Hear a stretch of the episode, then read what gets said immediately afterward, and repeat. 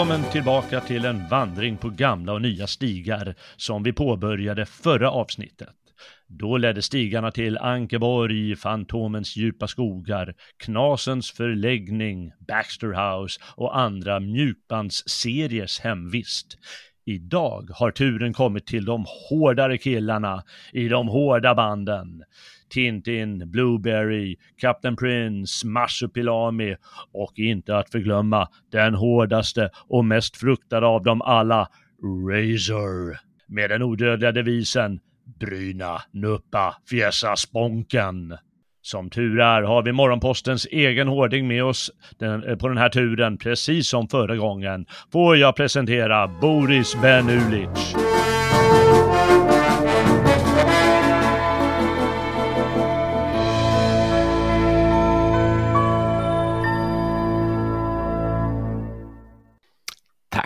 Kul att vara tillbaka. Underbart att ha det här. Ja, annars klarar vi nog inte eh, det här avsnittet bland så här hårda killar. Det handlar förstås alltså om eh, de, eh, det vi brukar kalla albumserier idag. Förra gången då var det ju mjukbandsserier, men eh, de här hårda banden, de har ju lite mer prestige över sig.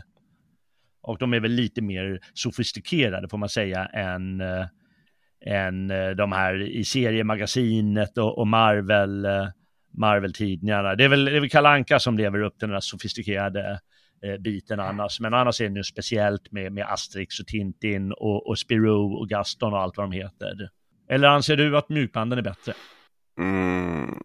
Nej, men det är, mina favoriter finns i både mjuk och, och uh, hårdband. Så, att uh, det är de, de, de som sen har blivit tyck, i mitt tycke stora hårdbandstecknare, vad man ska kalla dem, de har ju börjat mm. banan som uh, i, i, vanliga seriehäften. Så att, uh, ja. Jo, det är sant. Och många utav dem de här, många av seriefigurerna har ju förstås, i för, först har de ju kanske funnits i vanliga dagstidningar eller i andra serietidningar och sen har de eh, bearbetats och blivit sådana här album så småningom. Ja, precis. Så är det förstås. Och många av dem har ju arbetats om. Tintin till exempel har ju arbetats om till album och arbetat om inte i grundhistorien, men liksom olika bildrutor och så har ju gjorts om när de väl har gjorts den, den slutgiltiga, så att säga, presentationen. Ja, eh, ja, det är sant. Jag, jag gillar ju också, eller åtminstone när jag var, när jag var barn, då var ju liksom Fantomen och, och sådana eh, gillade ju lika mycket som, eh, som albumen egentligen. Utan det är väl eh, eh, sett ur ett eh, högre perspektiv så anser väl de flesta att det är lite högre kvalitet ofta på, på albumen. Det vi kallar seriealbum mer än de här vanliga mjuka serietidningarna. Ja, men det, det har ju blivit en, en, egen, det finns ju två varianter. Dels där, de som du säger, de omarbetade och eh, ut, ibland utvecklade liksom seriehäftesutgåvorna i, i maffiga inbundna volymer. Och sen, men sen har det blivit en genre i sig att man, att man direkt gör liksom, som det så fint heter, grafiska romaner. Mm. Och, och uh, satsar direkt på ett hård, hårdband. Så, så att det, det, det är ju en prestige och kvalitetsmarkering. Precis. Ja, det får man höra när man är i, i kontakt med förläggare eller med, med tryckeri. Då säger jag, ja, är du säker att du inte vill ha hårdband? Va? Det är ju lite mer prestige i det. Mm. Ja, men det, de, vill, de vill ju ha peng, mer pengar givetvis. Precis. Ja, ja. ja. Nåväl, nu är det upp till bevis. Ska du ta relieftryck också? Ursäkta, vad sa du? Ska du ta relieftryck också, säger de på skyddsomslaget. Ja, just det. Ja. Så det blir lite extra dyrt. Eh, som, som jag eh, ville säga nu i alla fall, eh, nu är det upp till bevis. Har du kommit på något superskurksnamn? Eh, ja, men det är klart jag har. Eh, ja. Det, det gäller liksom att, att, att det har något eh, my mystiskt i sig och, och som som man liksom, de som hör det kan, kan tolka in liksom betydelser i. Eh, så, att när jag, nu liksom eh, satsar på superskurkbanan igen så har jag tänkt den gamle. Ah, den gamle. Mm. Ja, men det, det, det är ju in, intryck av någon som varit med väldigt länge och är uråldrigt vis och vet precis allting. Och kan för, förutse allting. Både väntligt och, och lite så där eh, om så behövs hotfullt. Ja, häftigt. Jag ska försöka använda det. Jag ser se om jag kommer ihåg det eller om det mest blir Boris eh, idag. Men nu vet alla vad de ska kalla dig i fortsättningen i alla fall. Ja, det är bra. Eh, aha, men eh, har du också någon, eh, något svar på frågan? Jag vet inte om vi, om vi hann det sist. eh, varför de här 47an Löken och Kronblom och, och Blondie och allt har kunnat vara så populära att de har levt i nästan 100 år? Nej, inte 100, men liksom ja, 80 år, ja. vissa av dem. Hur, hur, kan det komma sig? Nej, men det, det, det, jag har grubblat en del på det. Nej, men jag, jag tror att det, det beror på, på en faktiskt en längtan efter eh, en tillvaro där, där liksom vissa grundläggande element eh, finns eh, som, som, familj och, och det, det, som händer är liksom, det enda som händer är vardagliga småträter, lite kärleksbekymmer, fnurror på tråden. Alltså inga stora saker. Det är helt enkelt mm. en längtan efter ett lugnt och stillsamt liv där man jobbar och går hem och, och äter middag och, och så, så, är det små, små förvecklingar som alltid går att lösa. Eh, och mm. det tror jag faktiskt, jag, för jag hade en fundering förra gången om att var, var, varför är den här typen av serier populära hos, hos barn till och med? Och det tror jag beror mm. på att de faktiskt längtar efter en sån tillvaro. Ja, 47an löken tillvaron. Ja. 91 Karlsson, det händer inte så jäkla mycket.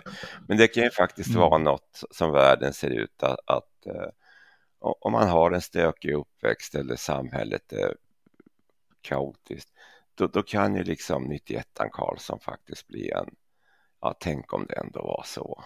Ja, ja, varför inte? Det ligger väl mycket i det.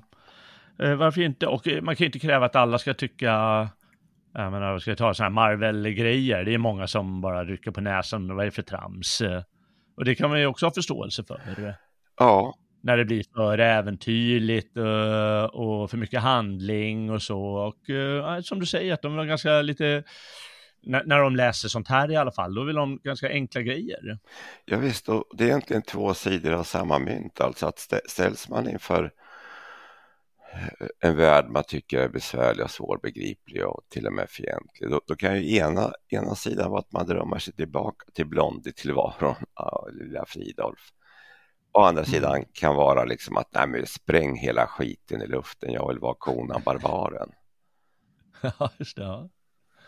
Ja. Man ska göra klart för sig att de flesta människor, de vill ju trots allt titta på eh, tv-serier som Friends eller något liknande. Mm. Och det är ju inte heller så jäkla sofistikerat, eh, får man ha klart för sig. Det är ju inte annorlunda än så. Nej. Men det finns ju, det är ju ändå många som älskar, eh, älskar Gaston, eller Jan Lövs serier, eller eh, Lucky Luke eller vad det kan vara. Mm. Eh, också. Och eh, vissa av dem kan ju kännas lite, jag vet inte vad man ska säga, enkla på något sätt. Eh, det är trots allt bara serietidningar med bara inom eh, citationstecken. Men det är ändå ganska avancerat, det får man ändå säga. Ja, men det är det. Det är det ligger liksom, vad ska vi säga, mycket skaparmöda med, bakom dem. Mm. Men en del av dem som mm. du räknar upp har, har liksom jag verkligen försökt lä läsa och, och varit alldeles stum inför liksom som Gaston Spirou och uh... mm. Här, när, när du jobbade på Ordfront och med Galago uh, med Galago, då måste du ha kommit i kontakt med ganska mycket serieskapare. Mm. Oh, ja. Och eh, vad, vad, fick du för intryck av dem? Eh, ska man, alltså, är, det, är det starka skaparpersonligheter som kräver jättemycket av verket? Eh, alltså, av sig själva därmed? Ja, alltså det, det finns ju två typer av, alltså väldigt grovhugget, två typer av skaparpersonligheter.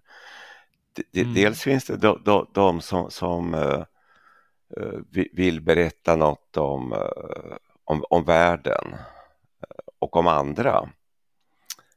De kan vara nog så besvärliga.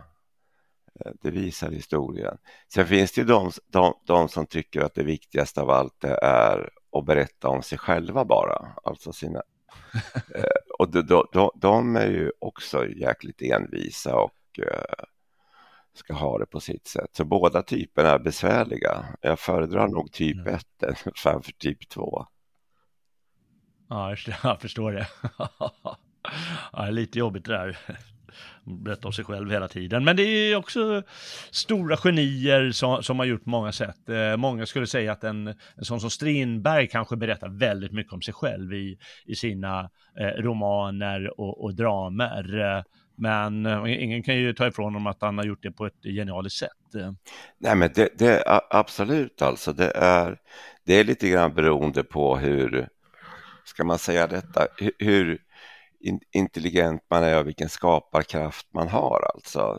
Men, men du hamnar i en besvärlig sits som no, någon är lika, har lika hög konstnärlig integritet och, som Strindberg men, men inte riktigt har samma, milt uttryck, inte riktigt har samma kunskaper och livserfarenhet. Det är, eh, då blir det lite besvärligt. Mm, jag förstår det. Men då, då ska ja. man komma ihåg att, att det är, eh, jag tror jag nämnde någon förra avsnittet att man kan, jag kan ju förbanna mig själv ibland för, för att jag gett tummen upp för publiceringar av, av eh, av seriealbum som, som, eh, det var lätt att förutse att de skulle sälja bra. Men, men, mm. men som faktiskt inte var bra och som sen har kommit att forma en slags stil bland svenska serieskapare där man faktiskt mest pratar om sig själv och kvarterskrogen. Det, det, är... Just det, det sa du eh, förra avsnittet ja. Att det bäst det, blir tonårsproblem. Ja, det blir mest tonårsproblem och, och, och eh, det svenska serieskapandet inom hårda pärmar är, är ju numera egentligen bara mest är, är ju en väldigt eh, kvinnlig eller tjejig företeelse. Alltså det, det är väldigt mm. mycket kropp, mäns problem med killar, problem med tjejer. Vem är jag? Mm. Alltså det, det, är väldigt tonårigt. Men, men det säl, ja, säljer väldigt det. bra. Okej. Okay. Mm. Det blir ju snabbt banalt och det är sorgligt att en, en stark skaparpersonlighet inte inser att en skapelser efter ett tag blir banala. Ja, det är... Det blir ju det om man tjatar tonårsproblem. På något sätt blir det, ja ah, men det här är ju sagt. Precis, liksom. väx ja, upp. Ska jag inte liksom, försöka för, för sublimera det här lite grann. Mm. Naja. Eh, jag vet faktiskt inte så mycket om, äh, i stort sett ingenting om utgivning av, eh, av serier idag. Man hinner ju inte ha koll på allting, det, det är ju bara så. Men det är sorgligt om det, om det är fallet, eh, särskilt när det är sån, alltså otroligt stor eh, tradition då de senaste hundra åren. Det är ungefär som, som tv och film, det är också en oerhört stor tradition och då är det tråkigt när, när, jag ska inte säga att luften går ur, utan om det på något sätt, om det går neråt och håller sig där nere på en lite, lite simplare eller lite träigare nivå. Det är ju sorgligt. Men, ganska... Men det görs väl en del bra? Uh... Ja, alltså på, på, den, på den svenska marknaden så, så tycker jag faktiskt inte att, att det gör det. det är, jag, jag har jättesvårt att se någon, någon som jag nu, nu, följer jag inte den alls lika noga som förr i tiden, men, men jag skulle ha sett mm. om det var något som, mm, det här är bra. Okej, okay, ja. Äh, då får vi väl importera då. Som, det var ju det vi gjorde förut också när vi skapade 47an Lökon och 91an Karlsson. Här importerar vi ju från Frankrike och Belgien. Ja visst, oh, ja. Det, det har ju liksom alltid varit eh, alltid varit den stora eh, en, en viktig importprodukt, va? just utländska serier. Det, det är lite synd att det inte har fått några några efterföljare alltså. Att, att, att eh, mm. fransk och faktiskt också amerikansk seriekonst av det lite mer realistiska slaget inte har fått några efterföljare. Nej, det är sant. Det saknas nog i Sverige att det liksom skapats en, att det skapas en, en svensk äventyrsserie eller humorserie i, i den här mer, jag ska kalla det klassiska stilen. Ja som eh, Lucky Luke eh, eller Asterix eh, eller ska, ska vi ta fler här för hu mer humorinriktade serier som har skrivit upp här, har jag inte några fler just där som jag ser, utan det är en annan stil de kör i Sverige, en annan skapats en annan tradition. Dels har vi den här farsartade som vi sa med 91 Karlsson. Men mm. sen en, jag vet inte riktigt, eh, var, var, var, hittar man en annan svensk tradition bortsett från den här, fars, eh, den här pilsnerhumorn? Nej, men det, det, det gör. Alltså det, du nämnde ju några exempel förra gången som, som egentligen är dagstidningsstrippar som är, som är bra, som Eh, som Berlin till exempel. Ja. Men, men, men, du nämnde ju också Jan Löv nyss va? och han är ja. ju ett eh, intressant och eh, egensinnigt eh, undantag faktiskt. Verkligen. Ja, ska vi, ta, ska vi ta bara lite om Jan Löv? Vi kan ju börja med några så här eh, svenska. Mm. Vi tar Jan Löv som klassikern, för han är ju han är väldigt egensinnig som du säger och han är ju en bra serie han har en väldigt personlig stil och eh, det är någonting, det är svårt att säga vad, som, vad man fastnar för hos honom. Men eh, kan, kan du bara säga någonting om Jan Löv så här? Ja, nej, han, han, har ju säga, alltid varit eh, eh, fa faktiskt politisk och skildrat samhället eh, mm. och, och historia också. Men, mm. men eh, aldrig anslutit sig, till någonting. Periodvis har han betraktats som, som någon, någon, slags eh, vänstertecknare. Men, men mm. jag minns honom mest för att, att, han var så jäkla rolig när, när han fick i uppdrag att teckna serien Bellman för Folket i bild. Mm. Eh, och eh, det var så roligt då, för man såg ju mycket av, av vad som komma skulle i svensk vänster. För Bellman var ju totalt politiskt inkorrekt alltså. Ja. Eh, och så ska man tänka sig en så här hård för maoistisk puritansk vänster och så plötsligt så börjar deras rätt stora då kulturmagasin köra en serie med någon som ser ut som en lätt försupen pilsnergubbe i, i, i trenchcoat som, som liksom gillar brudar och eh, Mm. Det, det, var, han fick ju sluta göra den serien sen. Därför att han, ju, han fick göra, jaha. Han gjorde en karikatyr ja. på Jan Myrdal i ett av avsnitten. Och det var liksom, det, då ligger man Där gick gränsen. Nej, men han, Nej, men det, han, hade, ja. han hade just det här rätta egensinnet att jag, jag struntar väl i vad alla andra tycker. Och jag är fullt ja, beredd att bita den hand som föder mig. Ja, ja verkligen. det är ju sorgligt att det är så, det här lilla kotteriet i Sverige är så mäktigt och har så ömma tår. Ja. Det är ju trist när det är så. Jag, menar, jag antar att det var det. Jag menar, Jan Myrdal, han var väl ändå ganska eh, storsint med sånt, var inte det? Att han kunde ta all möjlig kritik. Eh. Ja, det, det beror Men kanske inte de som, de som födde Jan Myrdal. Nej, Nej, det är, eh, det, det var, berodde lite grann på humöret alltså. Så att, eh, mm, äh, mm. Eh, ja, just det. Eh, eh, Jan Löv, han är ju framförallt känd för de här Felix-albumen. Mm. Förstås. Har du läst om Felix? Ja, oh ja. ja det, det var liksom, de, de gillade jag, men det var inte så att jag gick igång lika mycket på dem som på Bellman-serien, för det, den var som sagt var så mm. härligt anarkistisk. Ja, jag förstår det. Men det är ändå, fast väl, jag, jag, jag kommer inte ihåg så mycket av de här Felix också, men det var liksom ett, ett sorts egensinne och en faktiskt ganska speciell liksom, handlingen. Mm. Han följer inte det gängse mönstret, utan han stack ju faktiskt ut, det måste man verkligen eh, genom, och det funkar, det är ju det som är roligt när det funkar. Han sticker ut och liksom har en lite annorlunda handling eller personen är lite annorlunda än de, de här andra figurerna som vi är vana vid. Men så funkar det på något sätt. Eh, om man nu har det i sinnelaget, det måste man kanske ha. Ja, men det, det, är, eh, det slår mig liksom att när, när vi, vi pratade nyss då om ta över utländska traditioner. Felix var ju lite grann en svensk Tintin helt enkelt alltså. Så, så att mm. det var därför man gjorde att, han, att man gillade honom. Ja, ja, kanske var så enkelt. Eh, ja, det är svårt att säga, jag, jag, jag kan inte riktigt eh, säga, men jag, jag vet inte, de hade något underfundigt i mm. sina mm. blickar och, och, och, och så, personerna.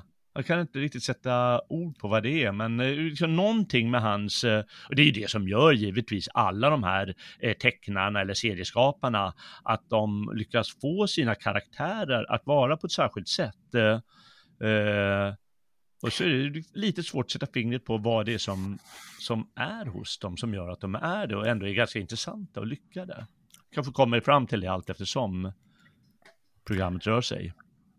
Men det, det, När han var speciell, var... hur gick det för hans jazznegrer förresten?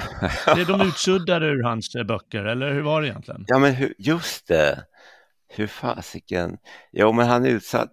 Det har ju med anarkistiska och sådana det, det sudd, har ju suddats en hel del i hans serier. Men jag gissar att mm. eh, jazznegern och annat har, har, har rykt. Men, men vad, vad hände med dem då? Är de, inte, är de inte svarta längre, utan vita eller gula eller röda eller vadå? Nej, kan, jag, jag fattar inte. Nej, de är alltså, musiker för guds skull som råkar vara negrer. Och då är det något konstigt med det, eller vadå? Jag fattar inte. Ja, men det, det är det ju. Jag förstår, kanske hade för tjocka läppar också i teckningarna, det vet man inte. Oj, det, nej, det måste jag kolla alltså. Vad, vad, vad blev det av censurförsöken egentligen? Ja, jag vet inte heller. Det är ju sorgligt alltihop. Man, de kan mycket väl ha liksom bara dragit in en massa album också. Så. Ja, kanske bara gjorde det. Vem vet. Eh, jag kommer inte ihåg, hur löste det sig, eh, när vi ändå är inne på det spåret, hur, hur löste det sig med, med Tintin-frågan? Han fick ju vara kvar på eh, stadsbibliotekets barnavdelning där till slut. Ja. Men, men hur, hur gick det med Tintin och Kongo? Så, för det har ju varit eh, problem i andra delar av världen som är mer politiskt korrekta än Sverige. Storbritannien till exempel vet jag inte ens om man får sälja Tintin i Kongo. Nej, det tror jag inte. Det, det, den är utsatt för censur på en massa ställen, utom i Afrika där man tycker att den är rolig. Ja, just det. Ja, de är ju humor, ja. afrikanerna. Ja, det är sant. Eh, nej, det är helt eh, sinnesrubbat. Eh, så oskyldig grej. Det är klart att alla ser att det är stereotyper, men i vilken serietidning är det inte stereotyper? Ja, det, det där är så oerhört fånigt. Alltså, du kan inte tänka dig en serie utan, utan stereotyper. Mycket av... Ta den här Bellman som du sa. Det måste ju vara helt fullt av stereotyper i Jan Döbs Bellman. Eh, ja, alltså Be Bellman själv är ju en stereotyp. Alltså, han ja, ser ut som en A-lagare ungefär. Liksom är på väg att hamna på bänken. Och, och eh, mer antihjälte kan du inte tänka dig. Och, och eh, den skulle vara helt omöjlig liksom att, att, att teckna idag. Det, det är bara på grund av huvudfigurens utseende. Ja, nej, det är sorgligt det där med, med politiskt korrekta, hur det eh, får, får grepp om eh, de här sakerna. För eh, jag måste ju säga att jag har skrattat tusen gånger till Tintin i Kongo. Eh, det är ju så dråplig humor så det, det, jag måste ju bara säga att det är roligt. Eh, och det har ju inte någonting med att göra att de är, man tänkte inte så mycket på att ja, det, de har lägre intelligens eller att de är sådär, utan det är ju klart det är konstigt när det är Afrika och man själv bor uppe i Nordpolen nästan. Det säger sig självt. Ja, och, och det, det, det, finns ju en, en sak som, som motsäger allt det här rubbade censurivrandet. Eh, alltså rätt, rätt många ungdomar, unga och barn lä, läste ju Tintin-album eh, på, på mm. 50, 60 och 70-talet. Mm. Skulle den här censurivrarna har rätt, då, då, skulle vi liksom ha en 60-talet präglats av en jätterasistisk våg, speciellt riktad mot svarta eftersom folk hade läst Tintin i Kongo och annat också. Så var inte, så var inte fallet. All, alltså, Nej, människor i gemen kan ta saker för vad de är alltså. Och, och ja. censurivrarna, de projicerar väl snarare möjligen då sina egna fördomar på, på andra. Ja. ja, precis. Det är de som eh, har det där inom ja. sig. Och svårt att tygla det och då ja. ser de enda sättet är att man tyglar hela samhället. Eh, ja. Idioter. Ah, ja, vi återgår till seriernas värld eh, eh, nu och struntar i PK, PK-nissarna. Ja. Eh, vilka favoriter eh, hade du bland seriealbum? Du hade ju seriemagasinet eh, sa du mm. förut när det gällde mjuka tidningar, men de här hårda grejerna, hade du några favoriter när du var yngre? Ja, men det, det var väl tre bland, bland, bland de hårda som, som uh, i början kan man säga och det, det var ju mm. Tintin, Asterix och uh, Lucky Luke. Mm. Varför då? Uh, de, de, bara var bra. alltså, Ja, de var bara ja. bra. Ja, ja men det är ja, sant. Det, det var, man, man, klev ju in i, i, i en annan... det är viktigt att man kan kliva in i en annan värld alltså. Ja. Även om den påminner om den egna och, och att det är utflykter mm. i andra kulturer, i historia, att det är lite halsbrytande språng, att det är enkla, rena, tydliga figurer eh, mm. och att det finns eh, en viss eh, det, det, ska ju alltid finnas en nyfikenhet. Man läser serier för att man är nyfiken på annat. Mm. Då ska det finnas en nyfikenhet hos huvudfigurerna och en viss eh, självdistans också. Och eh, mm, det, det, har, det har ju liksom Lucky Luke har ju det, eh, Asterix har ju det mm. och eh, Tintin har ju också det. Sen har de alltid en, en sidekick som, som inte har självdistans. Och det, skapar, det skapar en spännande dynamik helt enkelt. Ja, vem är, vem är Lucky Lukes uh, sidekick? Är det hästen eller den där dumma hunden? Uh, det, det, eller är det bröderna Dalton? Uh, Dalton spelar ju på sätt och vis det, den rollen, men, men, det är nog hunden faktiskt. Ja, ja verkligen. Oerhört rolig den där lilla Ratata. Ja, den är verkligen så här.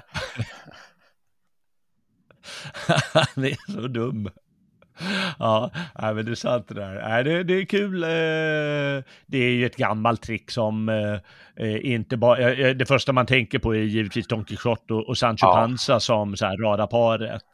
Men det, det har säkert uråldriga anor för just att skapa den här dynamiken som du säger. Men de är otroligt bra på att utnyttja det eller använda det, ska jag säga, serieskaparna vare sig Tintin då, så är Kapten Haddock och kan man lägga till ett par till, de här Professor Kalkyl ja, och så vidare, men det är framförallt de två. Och Tintin, äh, Asterix och så Obelix äh, och som du sa Lucky Luke då till exempel med äh, Ratata, att det blir, de kompletterar ju väldigt varandra väldigt mycket och gör ju att serien hela tiden kan få en särskild lyster mm. som är väldigt, väldigt behaglig. Ja, det är sant. Eh, vilken, vilken serie tycker du är allra bäst då? Eh, är väl antagligen någon av de där tre. Vilken är det som är bäst egentligen, eller spelar det ingen roll? Ja, men jag föredrar nog Lucky Luke, alltså jag gillar själva personlighetstypen. Han är ju en... Eh, det, det, det, finns en behaglig pessimism hos Lucky Luke, liksom att det är, det är verkligen The Lone Rider, att han, han okej okay då, jag, liksom, jag måste väl fixa det här, så tänder han en cigg och Mm. Det, det, finns en motvillig, en viss motvillighet i hans eh, interaktion med omvärlden på något sätt. Det är liksom okej, okay, jag får väl göra det här då. Det, det är lite grann John Wayne som rider in i den här lilla samhället ja, han ska städa upp. Ja, han måste städa upp ja. ja. Men eh, eh, plågas inte av det utan ah, ja, det, liksom. drar ju ändå snabbare än min egen ja, såga. Så jag kan väl fixa skivan. Ja, det är ju väldigt typiskt för serievärlden. I grunden det är ju en humorserie givetvis. Men det är ändå bra och spännande äventyr. Ja, visst. Oh, ja. I all humor. Det måste man säga att de är otroligt bra på att skapa det, eh, belgarna och fransmännen. Ja, ja det, det, är en väldigt speciell tradition de har som, som är ser, säregen. Alltså det är jag vet ju inte hur mycket Asterix och Tintin och Lucky Luke-läsandet lever kvar i Sverige. Alltså det, det... Nej, du menar att det är mest eh, den äldre generationen som köper dem igen? Ja, man försöker med sina barn. Ja. Jag frågar eh, en vän i, i eh, eh, en vän till mig, han berättade att ett av hans barn, eh, han älskar, eh, älskar Tintin och, och slukar och läser. Och mitt barn eh, älskar Asterix. Eh, det är ju mest för att de liksom kan vara starka, mm. även om han är en liten fjomp till Asterix och, och klår romarna. Och det är ju roligt. Och så är de ju humoristiska bara att se på givetvis. Ja. Och så, så det går nog i arv, men det gäller ju att föräldrarna inte glömmer det. Nej. Utan faktiskt ger barnen det där. Som vi sa förra avsnittet, barnen får konfronteras med allt det här. Så att de lär sig både då det rent, eh, eh, vad ska man säga, hantverksmässiga eh, hos skaparen, att han skapar en berättelse och han tecknar den och han har en underfundig dialog och så vidare. Men också att, liksom, att skapa en tradition av klassiker mm. som är, står ut på grund av att de är så bra och få leva vidare därmed. Ja. Ja, men det är jätteviktigt att för, föra det vidare, alltså, så man inte bara behåller det så, för sig själv som en nostalgisk grej, kolla vad bra ni ska läsa om det här. Ja. Utan för, för. Jag är ju mån om, om att sitta med, med, med mitt barn och säga, och, och säga ja, men, ja, det är så jäkla roligt det här, när han inte själv, för det är alltid, inte alltid barnen fattar eh, humorn i, i vissa grejer. Och eh, så att de även får den inblicken, att man skrattar tillsammans och, och, och om det måste förklaras får man väl göra mm. det så gott det går och så vidare. För det finns ju mycket att förklara. Asterix till exempel, den här gamla äh, världen på romartiden och koskallerna äh, och så vidare med latin och allt vad det är. Överallt dit de kommer. Ja, det är utmärkta historieböcker faktiskt om man som vuxen sitter med och, och förklarar. Ja, eller Tintin, liksom när han kommer till eh, Kina, ja men barnet, eh, om det är åtta år gammalt, vet inte var Kina ligger liksom. Får man Nej. gå in på det lite. Ja, det är en bra värld. Man lär sig mycket av serien. Jag lärde mig jättemycket som barn av, av serierna. Sen kanske man lärde sig fel grejer, till exempel när det är vikingar i Asterix. Ja, men det kanske inte riktigt passar in det där på det sättet som Nej. de skildrar det.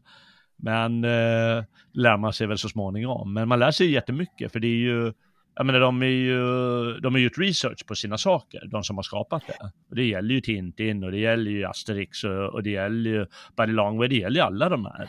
Ja, nej men det, det är ju jättegedigna eh, researchjobb gjorda. Och sen är ju Asterix eh, speciellt rolig eh, om man nu vill fostra sina barn i fransk historia och fransk utrikespolitik. Alltså för att den, den var, ju, var ju väldigt ofta kommenterande till, till Frankrikes situation i Europa och i världen, framförallt i motsättningen till USA. Mm. USA blir ju liksom det, det nutida romarriket ungefär och gäller att försvara det mm. franska oberoendet. Mm. Det är ju intressant det där att både Tintin och Asterix, eh, två av de främsta klassikerna, eh, som ändå fortfarande lever vidare, eh, de är ju de är skapade i ganska nationalistiskt syfte. Ja, oh ja. Och det är fascinerande. För Tintin för, för belgarna då och Asterix för eh, fransoserna. Ja, det, det, är, det är intressant det med, med, med en eh, nationellt uppbyggliga serier alltså. Så att det är, det är ju också något man saknar i, i Sverige. Det, det är mm. lite synd. Ja, ja det, det, det, det är synd att det ska ha inte dåligt rykte utan att inställningen mot det som du kallar då nationellt uppbyggligt är så jag vet inte vad jag ska kalla det för, men är så idiotisk bland ja, eh, låt oss kalla det etablissemanget idag. Det är ju verkligen sorgligt, för det finns ju ingenting som, som bygger upp så mycket som när gemenskapen på ett naturligt sätt då ska eh, Eh, ja, hur man ska skapa en viss uppbygglighet, vare sig moralisk eller liksom bara karaktären eller eh, ens historia, det man kan vara stolt över. Och ska de liksom klandra det och kritisera det, det är ju så dumt det kan bli. Ja, men tänk vad det skulle betyda om, om, om en bra serietecknare och serieskapare liksom la, la sig vid om att skriva en, eh, en svensk serie eller, eller hade gjort det. Eh, det är lite sent på dagen nu, men om, om det hade hänt för några årtionden sedan. Det, det är intressant att mm. se vad som hade hänt. Mm, ja, verkligen. Ja, eh, Tintin brukar ju, brukar ju ofta anses eh, som eh, klassikern nummer ett. Det är för, mycket för att han var så tidigt ute och att han skapade mycket av den här rena eh, serietidnings eh, eller teckningsstilen. Mm. Och då lyckades eh, då skapa eh, liksom ge, eh, äventyr som håller genom ett helt album så att säga och inte så här korta en två sidor. Det var ju det väldigt mycket i början. Ganska korta, kan man inte kalla äventyr, men ett ordentligt långt äventyr eh, med de här återkommande figurerna som är ja, men på något sätt träffande eh, karaktärer man kan känna igen, men som, som ändå är intressanta, vare sig det är Jan Lööf-figuren eller Tintin-figurerna eller de här figurerna i Asterix med Julius Caesar och, och eh, Centurionen mm. och, och byborna i Asterix. Eh, men han var ju väldigt tidigt ute eh, med den eh, Hergé och vad, vad, vad, tänker du om Tintin? Vad är, det som, vad, vad, är det som gör det så bra? Har du någon svar? Jag försökte det med en chattråd jag eh, är med i ja. Eh, igår. Eh, har du svar? någonting du tycker är särskilt med Tintin? Nej, men det, det, det alltså, det, det, är ju själva, det, det ena är ju förstås själva äventyret. Mm. Att eh, du kommer ut i världen och historien och, och främmande kulturer och miljöer. Alltså det, det, det, mm. det, det, det är så märkligt eh, bortglömt ordet oanvänt numera tycker jag, ordet äventyr. Alltså att det är grundläggande basala spänningen, vad ska hända? Och sen det här vi var inne på att eh, du, du har eh, tydliga fasta karaktärer som representerar olika personlighetstyper och, och eh, historien drivs framåt genom samspelet eh, me mellan dem. Det är, mm. du har liksom den knivskarpe Tintin, känslomänniskan Kapten Haddock, förvirrade mm. vetenskapsmannen och mm. byråkraten detektivklantarna DuPontarna. Mm. All, allt finns där och alla de möter är också tydliga typer och karaktärer som representerar någonting. Mm. Ja, men det, det är sant. Det är, det är, typ, typ galleriet. Ja, men det är också en ja. gammal tradition. Komediera ja, ja. och, och ännu längre tillbaka. Eh, fast de ändå liksom lever ett klart liv, det måste man ändå säga. Ja. Även om Tintin givetvis, eh, menar, relativt en, enkelspåriga är de. De är ju de de är och inte så mycket, inte så mycket mer, det kan man inte säga. Det gäller ju alla seriekaraktärer, eller de flesta i alla fall. Så att ja. de inte har så mycket djup i, i sin karaktär. Nej, men det, det, det, är, det är på sätt och vis eh, en, en styrka i äventyrsberättelsen. Mm. Därför att det, det, det, ska alltid finnas ett utrymme att, att tolka in. Det eh, ska alltid finnas moment där du som läsare av en bok eller en serie kan liksom uh, ha, ha, din egen Tintin eller din egen Kapten Haddock. Ja. Det, det, det ja. dåliga är ju kanske att uh, jämfört med romansvit så utvecklas ju inte personerna över tid. Som du säger, alltså Tintin är ju alltid Tintin. Det är lite synd att, att uh, de åldras inte, de förändras inte.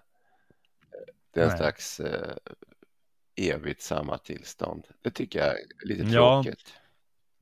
Ja. men det är väl så det ska vara. Jag tror att det måste vara så. Det kanske till och med styrkan att det är så. Det finns väl de som utvecklas lite genom äventyren och har ett, eh, eh, eh, ett djupare register i sig. Jag nämnde i den här tråden igår Buddy Longway som, eh, eh det vill säga en sån här trapper eh, i, i Amerika som hittar sig en indiankona och slår sig ner med henne och så lever de i, i vildmarken Eh, för sig själva på många sätt. Och han råkar ju ut för, jag ska inte kalla det motgångar, men svårigheter eh, i sitt liv och måste tampas med dem. Och kan göra det på ett mer personligt sätt än vad Tintin skulle göra eller Kapten Haddock skulle göra, eller Asterix skulle göra, eller Spirou och många mm. andra som är mycket mer typiserade karaktärer. Det tycker jag i alla fall. Ja, jag vet inte, har du läst ja, Body Long det, det, det, är ett bra exempel. Det, det, det finns ju undantag som som alltså personer som vars karaktär fördjupas och, och uh, förändras. Uh, men de, de, är ändå frusna i, i, i tid och rum alltså. In, ja, det ingen blir någon, som i en romansvit kan du låta folk åldras och utvecklas och nya generationer komma och, och gå, och gamla gå. Men det händer ju aldrig i, i, i serievärlden. Dör folk så är det på grund av att någon skjuter dem ungefär. Mm, just det. Ja, det funkar ju inte att de, eh, det funkar inte att de dör och, och frågan är hur mycket det funkar om de utvecklas och blir annorlunda då. Ja, ja, jag vet inte riktigt. Jag tror, jag tror att det kan vara svårt. Jag tror att det måste nästan vara så att de är de de är, oftast eh, personerna. Lucky Luke och försöka göra honom till något annat än det han är, det, det blir nog bara fånigt. Han kan bli än, ännu mera uh, pessimistisk och solitär och till slut upp, upphöra att ingripa i världens skeende. Mm, mm. Nöja sig med att dra mot sin egen Men... skugga. Ja, just det. Ja, precis. Det är väl annars, det är, det är de två främsta eh, genrerna kan man kalla äventyrsgenren ofta är det med lite inslag av, eh, av humor och eh, humorgenren som, är, som ofta har då lite inslag, som har inslag av äventyr. Mm. Eh, till exempel Asterix, det är ju grund, eller Lucky Luke är ju grunden humorserier, men de, har, de genomför ju äventyr, de här personerna. Tintin är ju mer att eh, där är ju äventyret i centrum och humorn är ett tillskott. Finns det några, kommer du på någon som är mer direkt utan så mycket humor, eh, äventyrsinriktad?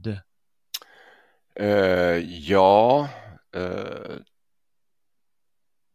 det finns ju, min, mina två superfavoriter är ju Alan Moore och uh, Frank Miller och där är det ju ingen humor, det är bara svart. Det är svart, svart, svart. Ja, just det. Vilka serier eh, har de gjort? Det? Eh, Alan Moore är mest känd för eh, de serier som sen har blivit filmatiserade eller serialiserade som From Hell om Jack Uppskäraren, eh, V för Vendetta förstås, Watchmen. Mm. Eh, där är det eh, ing, finns inte en tanke på, på humor där utan det, det är liksom bara svart, hårdkokt, spännande. Och mm. Frank Miller är väl mest känd genom samma sak där för filmatiseringen av, av Sin City-sviten. Mm. Och sen har man ju tre, de 300 också om, om spartanerna vid mm. Thermopyle. Det, det är ingen humor där heller. nej, nej, det är, det är hårt. Eh, man får läsa in humorn om man vill ha den. Ja. Men det är långt ifrån någon Asterix-humor direkt. Ja, men det är sant. Det är ju, och det är ju, ja, den tar ju läsaren på ett annat sätt. Den rycker ju med läsaren på ett helt annat sätt. Och det känner man ju nästan redan i, i teckningarna. Mm. Ja, visst. Den tecknar rätt annorlunda Jag försöker se, jag kan inte se, jag kan, kommer inte ihåg tyvärr eh, hur de, men hur de tecknar kanske du kan förklara? Ja, man kan säga att det, det är inte konstigt att deras mest kända verk har blivit eh, film och serier, därför att de, de tecknar ju väldigt eh, eh, filmiskt. Eh, mm. Det, är, det, det, det, är ingenting nytt de, de genomför när de, när de liksom eh, tecknar filmiskt. Alltså att eh, det, är inte längre jämna rutor och kvadrater och rektanglar utan allting är uppbrutet. Alltså det rör sig över på sidan, det rör sig över sidorna. Eh, du mm. ställs mm. hela tiden, alltså all, allt ifrån ett uppslag kan vara en, en helikoptersperspektiv över en stad eller ett slagfält och sen vänder du på sidan och det är liksom en extrem närbild på ett par ögon. Det, det är eh, en väldigt, väldigt utveckling av serieformen de två står för och, och några till. Ja. ja, men det är spännande och det är ju en amerikan, det är amerikaner. Då. Amor... Och de har ju förstås sin tradition som är, de har givetvis påverkats av de här fransoserna och belgarna. Det är svårt att se något annat, men de har ju en väldigt lång tradition själva inom den här världen. Ja, oh ja det, det har de och eh, eh Miller är ju på något sätt urtypen för, för en amerikanskt eh, hårdkokta både romanförfattaren och, och serieskribenten. Men han har en mm. extrem svart syn på samhället. Alan Moore är ju liksom intressant för att han är ju också intressant för att han är ju mera han är ju europé och britt alltså och han, han har Nej, okay. han har ju sökt sig eh, han gick ju in i serievärlden och liksom tecknade all, allt det man ska teckna Stålmannen, Batman och lite Marvel-gubbar mm. och sen utvecklade han sin egen stil och sen har han liksom fascinerande nog sökt sig tillbaka till, till eh, brittisk, eh, de brittiska öarnas urhistoria och, och skrivit romaner och eh, haft olika kulturprojekt där. Så att det är en jätteintressant utveckling, men, men den har ju eh, det har tyvärr gjort honom lite mer död i, i, i eh, populärkulturen. Jaha, Ja, för att det blir för avan inte avancerat men inte, inte tillräckligt eh, eh, vad ska jag säga, sensationell eller serieaktig. Ja, ja men precis. Det, det, det blir mer liksom inget bra uttryck, men, men, kultur på riktigt. Alltså han söker de brittiska öarnas kulturella rötter i sina, sina ja. senare verk och han, han, skriver ju rätt mycket, alltså ren prosa som är mm, rätt okay. intressant. Så, att, eh, Ja. Ja, men det är bra att du, att du nämnde de här, att det finns eh, britter och amerikaner och så också, för vi är ju vana vid det är väldigt mycket en belgisk och fransk mm. skapelse. Det här. Jag skrev ju ner en 20-30 eh, serier bara för att eh, ha något att göra, för att ha något att prata om och veta vad man ska beröra. och förutom de svenska tror jag alla var fransmän och belgare. Ja, men det... Jag läser här, Tintin, Asterix, Spirou, Gaston, Buddy Longway, eh, Captain Prince, Blueberry, Comanche, Lucky Luke, eh, jag hoppar lite, Johan, Lotta och Jocko, Linda, Valentin, Smurfarna, Jakari, Starke Staffan, ja du hör ju vad, hur det är. Ja. det är helt ofattbart. Eh. Eh, men det finns, ja. Eh, finns ju annat också och det har ju kommit mycket mer då den senaste, eller har kommit till, till, till Sverige i alla fall och importerats mer antar jag då från andra länder också då, de sen, sen kanske 90-talet. Eh, eh, ja. Eller om de bara rört Ja, det har du alltså, men det är, det, det är lite grann jag tror att den svenska seriemarknaden är ju sådan att, att de, de, de, som vill ha riktigt bra serier av det här slaget som vi pratar om nu, eh, de, de läser det där direkt alltså på, det, det är liksom riktiga, serienördpubliken är ju ändå ganska stor, men, men, men de köper ju originalen direkt. Men den, den är inte så mm. stor så det kan bli en, så att svenska förlag tycker att det är en, det är en bra marknad. Nej. Och eh, man läser på engelska eller, eller ö, engelska översättningar av, av, franska serier. Det, det, okay. Så att när vi numera importerar eh, franska spanska serier kommit en del också, så är det ju sånt som ansluter till, till den svenska trenden. Alltså det, det, det är rätt mycket feminism och eh, sådana saker. De albumen går ju bra, det, det finns ju en marknad. Mm, mm. Ja, eh, där ser man. Eh, vi ska ju se här, eh, jag sa äventyr och jag sa humor. Det är väl de två främsta. Jag försöka se om det finns något annat. Ja, vi, vi, har ju, vi kan ju, givetvis inom äventyrsformen eller humorformen så finns det ju olika miljöer och det finns ju, science fiction är ju en. Eh, framförallt kommer jag att tänka på den här Linda och Valentin som eh, väldigt speciell science fiction-serie. Har du läst Nej, den? Nej, Linda och Valentin är liksom helt utanför min radar. Ja, okej. Okay, ja. Väldigt speciell. Eh, science fiction är ju så att du kan, då kan du åstadkomma, du kan göra vad du vill i och med science fiction. Jag menar, det, vad som helst kan ju hända i science mm. fiction-världen. Mm mer eller mindre. Men de gör det på ett väldigt speciellt sätt. Eh, eh, ibland är det kanske lite mycket flower power-känsla man får av det. Men jag måste säga ett otroligt eh, nervkittlande äventyr eh, inom den här fantastiska formen. Samtidigt som de förstås håller, inte att det spejsar ut, eh, utan eh, jag måste säga väldigt fascinerande. De har ju, börjat, de har ju kommit ut i bokform tror jag nästan allihopa mm. nu. Albumen som, som, som så många har gjort. Så, Ja, det är något speciellt med dem. Eh, jag, jag, jag måste säga en väldigt speciell eh, form, eh, väldigt speciell serie. Det är lite svårt att säga. Det är klart att de, de är också två huvudpersoner återigen som kompletterar varandra. Och den här framtidsvärlden är väldigt, väldigt särskild. Och eh, jag måste säga att de, de gör det väldigt snyggt. Det är tips för alla om det går att köpa fortfarande. De kanske har sålt slut allihopa. Men om man gillar science fiction tycker jag man ska ta en titt på det.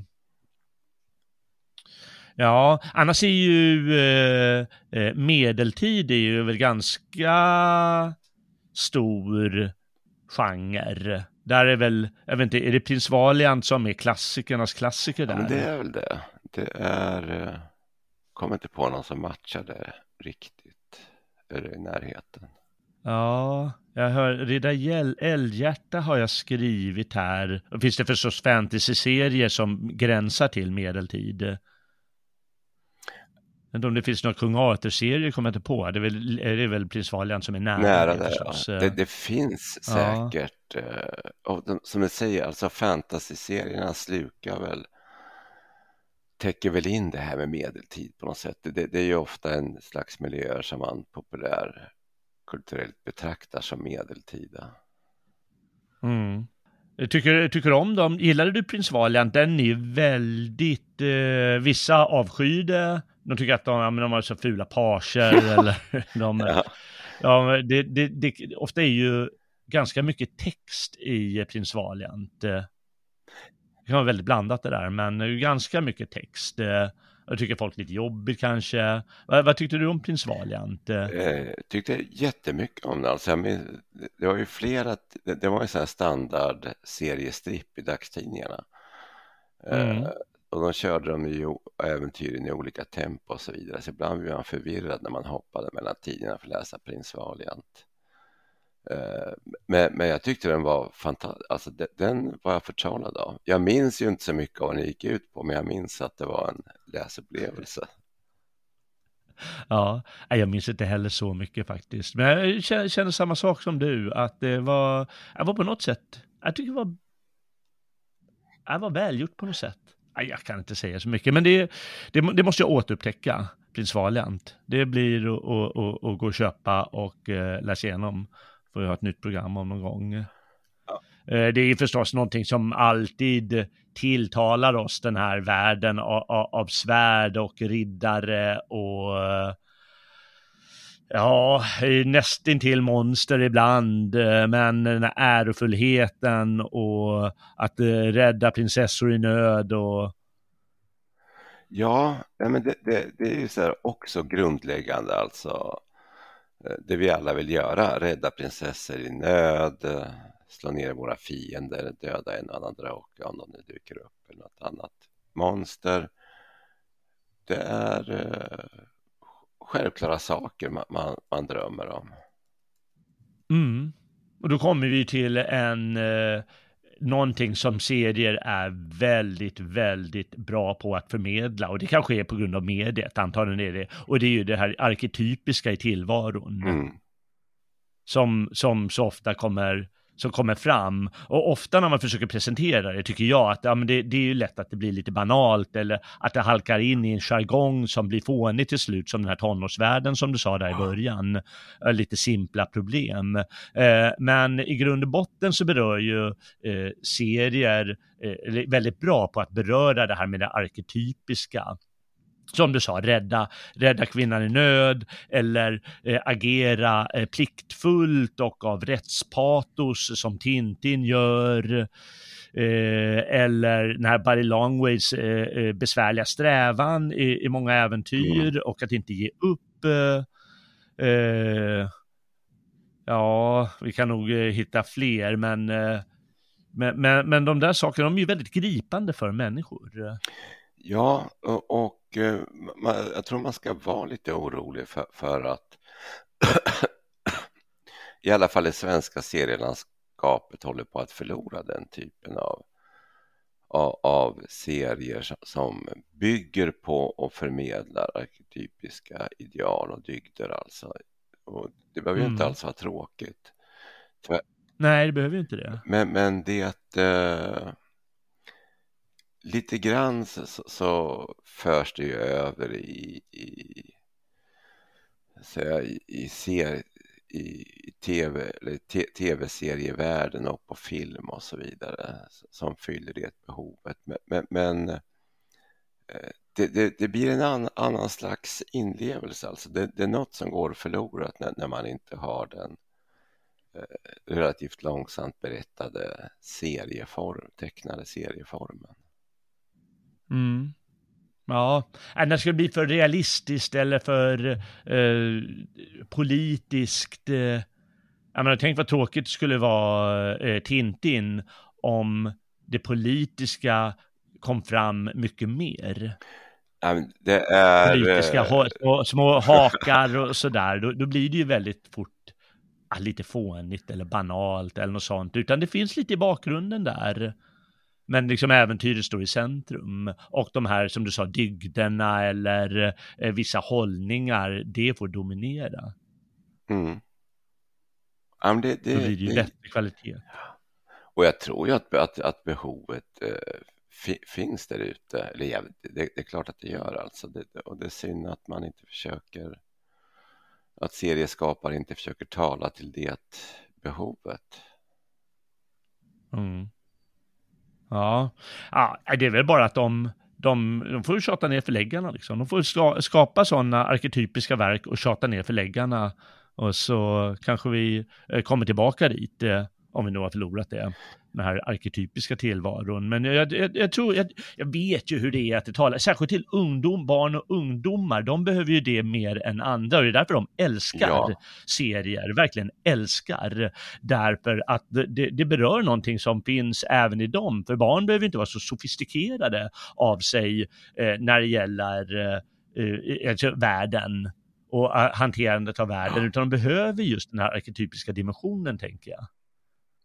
Ja, men det, det, det, och, och fylls den inte utan fylls med, med till, till nöds med Bamse eller någonting sånt där, då, då går det inte bra. Mm. Eller, eller, med självbespeglande serier om hur svårt det var barn och tonåring. Då, då, då, mm. då fastnar de helt enkelt. man måste ha lite ideal och, och se upp till och vilja bli som. Ja, det måste man ha. Och det är därför måste de göra med viss sofis eh, lite sofistikerat. Det är till och med en sån grej som smurfarna är ju Ja men de har ju arketypiska mm. delar med den här Gargamel, Gargamel och hans sketa katt och eh, de äventyr de, de genomför. Eh, smurfarna det är inte alls så, det, det, kan ju låta jättelöjligt med de här små blåa plupparna, men det är nog ändå att det finns även den arketypiska dimensionen där som speglas relativt väl. Ja, alltså du, du låter så lycklig när du pratar om smurfarna så jag antar att det är så. Jag har liksom aldrig kunnat ta till mig smurfarna. Det, det är... Eh... Nej. Nej, de är lite löjliga, visst, visst är de, men uh, jag tycker nog ändå att det, det, det, funkar där med. Man kan ta lite bättre serier, till exempel uh, om vi ska röra oss bland barnen. Uh, som, jag, jag tar ju smurfarna som barn, jag kan inte hjälpa det. Men man kan ta Starke Staffan eller Jakari, indianpojken. Är det någonting du läste när du var barn eller ung? Nej, det är gått mig helt förbi. Okej, okay. Starke Staffan han är en eh, liten pojke som, eh, som råkar vara superstark. Eh, förutom när han blir förkyld, då förlorar han styrkan. Och givetvis blir han förkyld eh, på viktiga ställen i äventyren. Men, eh, men det, jag tycker det är bra serier och det är väldigt bra. Det appellerar ju väldigt mycket till barn förstås, att han är jättestark och eh, Eh, Eh, och kan göra sånt och råkar i knipa då och eh, särskilt när man blir förkyld råkar han extra mycket knipa givetvis. Jakari är en indianpojke som eh, visar sig att han kan tala med djuren. Och han känner sig väl lite, lite utanför från början, tänker jag, i sin indianstam. Han är inte direkt annorlunda, men det är väl liksom någonting hos honom som känns lite annorlunda. Och så visar det sig att han kan tala med djuren och så genomföra en massa äventyr då. Eh, tillsammans med sin häst framförallt, som jag inte kommer ihåg namnet på. Eh, och det är ju väldigt mycket för barn att de, som vi sa förut, det att lära sig mer att bli vuxen eller vuxna situationer. För det råkar givetvis både Starke Staffan och eh, Jakari ut för hela tiden i den här vad ska man säga, arketypiska miljön som en serie i grunden utgör.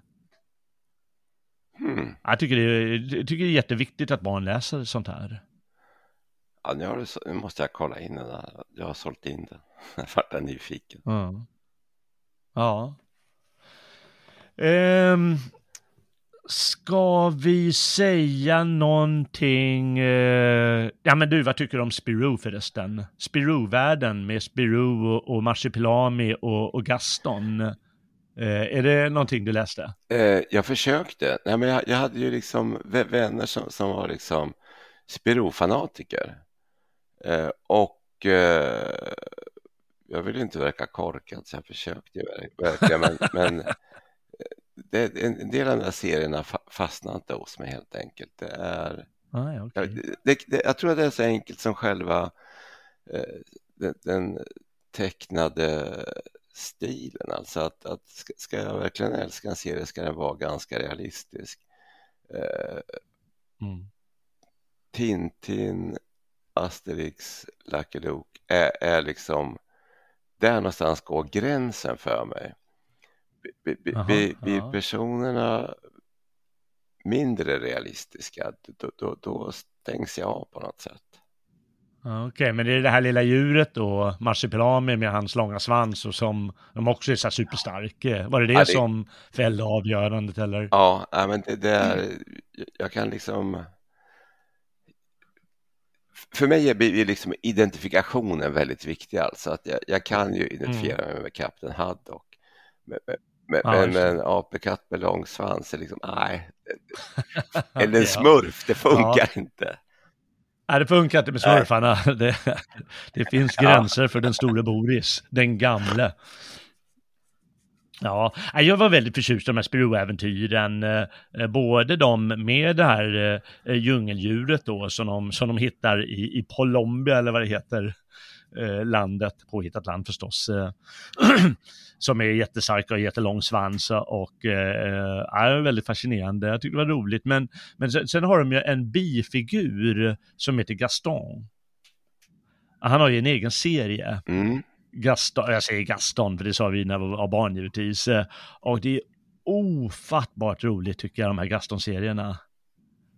Det läste du inte heller? Nej, nej alltså jag framstår som en obildad tölp här. Men nej, jag är ledsen, jag nej. gjorde inte det.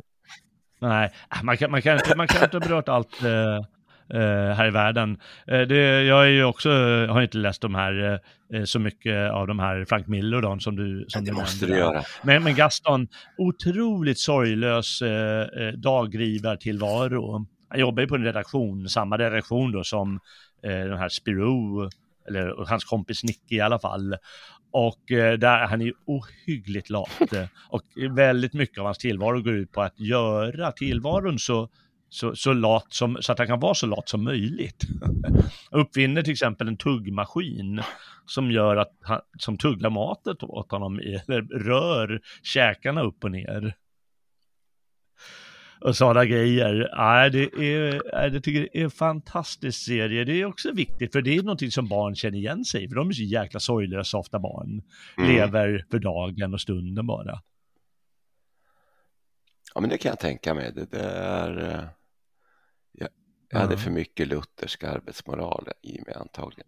Ja, precis. Det, liksom, eh, det, finns en annan sida av tillvaron än den lutherska arbetsmoralen och, och plikten och allt sånt. Och den driver ju givetvis med, med, med, med hela pliktfullheten och så. Och det är ju väldigt är härlig humor på många sätt. Ehm, eh, vi ska väl säga någonting om, vi berörde Jan Löv. Så vi, vi, nej, vi, tar, vi måste ju ta... Danskarna har väl ändå kommit med en serie som har slagit eh, stort i världen. Eh, den här serien Valhall. Mm. Eh, är, är, du bekant ja. med den då? Vad, vad, tycker du om den egentligen? Ja, men den gillar jag jättemycket. Den är... Eh, jag har dock inte riktigt kläm på omfattning. Jag har gjort nedslag i den, men hur pass omfattande är den egentligen? Jag tror han började i början av 80-talet och sen så gick det stå ett tag, men sen tror jag fortsatte och gjort ganska många eh, serier eh, i den här Valhall. Jag vet inte hur många det kommit, en tio stycken eller sånt. Eh, eh, får du nog eh, slå här för säkerhets skull. Då ska vi se vad vi får upp. Eh, här finns det 1, 2, 3, 4, 5, 6, 7, 8, 9, 10, 11, 12, 13, 14, 15 stycken får jag till här. Ja, så många.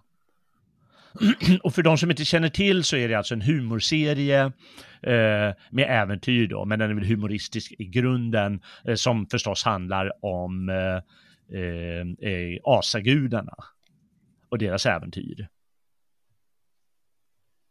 Ja, och jag, som han skildrar ganska roligt. Och han är väl dansk den här eh, Madsen. Eh, Peter Madsen. Precis. Eh, Peter Madsen ska vi väl säga. Är inte det ubåtsmördaren? Ja, ah, Hette han inte så? men det måste väl varit en ja, annan. vi, vi får utgå från det tycker jag. ja, vi utgår från det. Jag vågar inte läsa vidare nu. här. Men, eh, men den har ju blivit väldigt stor och jag antar liksom internationellt, inte bara i Norden då, utan även i andra länder.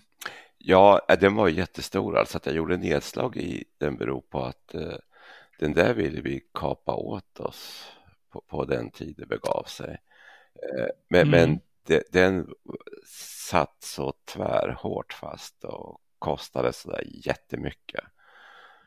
Priset okay. var satt på grundval av liksom eh, volymer på den internationella marknaden så att det var liksom inget, ah, inget ja. att ge sig in i. Ja, då är det svårt. Eh, givetvis. Men eh, den är ju. Det är ju liksom återigen den drastiska humorn som finns i Lucky Luke och i Asterix med, eh, liksom, med drastisk menar jag, eh, att den är överdriven givetvis. Asterix och Obelix har jättestora näsor och de trycker till en romar med magen så att de flyger eh, tjohej. Eh, och det händer givetvis i Asterix, i, i eh, uh, Lucky Luke-serierna också. Och den har väl också den stilen med, med någon form av drastisk, lite överdriven humor. Ja, men vad jag minns av den så, så var den så sympatisk därför att den gav en eh, den, den, tog ju fram det här eh, så kärnfulla och faktiskt eh, självironiska draget som är rätt intressant i, i, i de nordiska sagorna.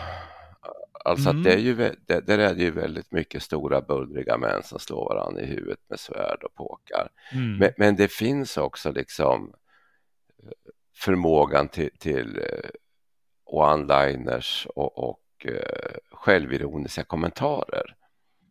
Mm. Uh, alltså mm. man, man, man, ser sin egen litenhet och sin egen löjlighet ibland, även om man är stor och stark. Un, ungefär ja. som hos, hos Lucky Luke där, att uh, vad jag håller på med egentligen.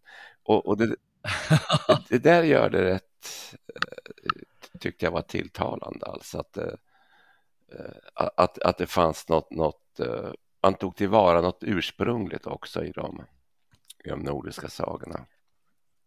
Ja, verkligen. Nej, det, det, är verkligen, det, det, det stämmer. Det, det tyckte jag var svårt att se när jag var barn. Eh, den, för det är ju en ganska svår sak, eh, mm. självdistans och självironi.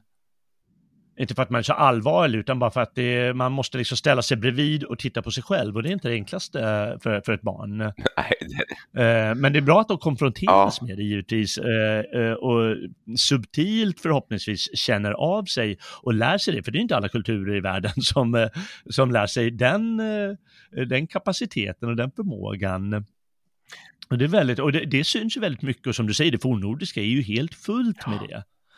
Väldigt stor självironi eh, i, i både Eddan och de isländska sagorna. Ja visst, man kan vara självironisk till och med när man dör. Va? Det, det är ganska storslaget. Eh, ja. Och, och eh, lite grann så, så, så, ser man ju liksom det gigantiska kulturella skiftet där. Och just det här du säger att det är viktigt att lära barn och se det där också. Fast, för det kommer ju inte naturligt att ta distans till sig själv. Mm. Och nu mm. har vi ju som vi pratar om en, en, en svensk, inhemsk svensk seriekonst konst, som inte är det minsta självironisk utan självupptagen.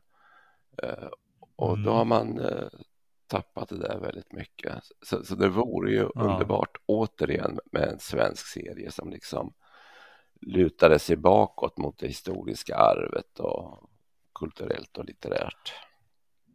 Ja, det har du rätt i. Eh, då måste jag ju ta fram en av mina, jag ska inte säga mina favoriter, men den är så bizarr. Och det är närmast en, ännu en genre. Vi sa att äventyr och humor, det är de två som, som är grundläggande. Men det finns en mer absurd eh, och det kanske passar den, sven har blivit, den svenska marknaden har blivit gillat det här absurda lite. Och det är eh, den här tokiga serien som heter Assar. Har du läst Assar?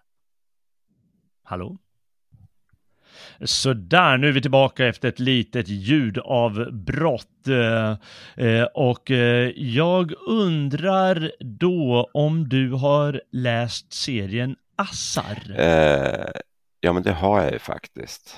Eh, jag var lite förvirrad här. Du tänker på Ulf Lundqvists serie?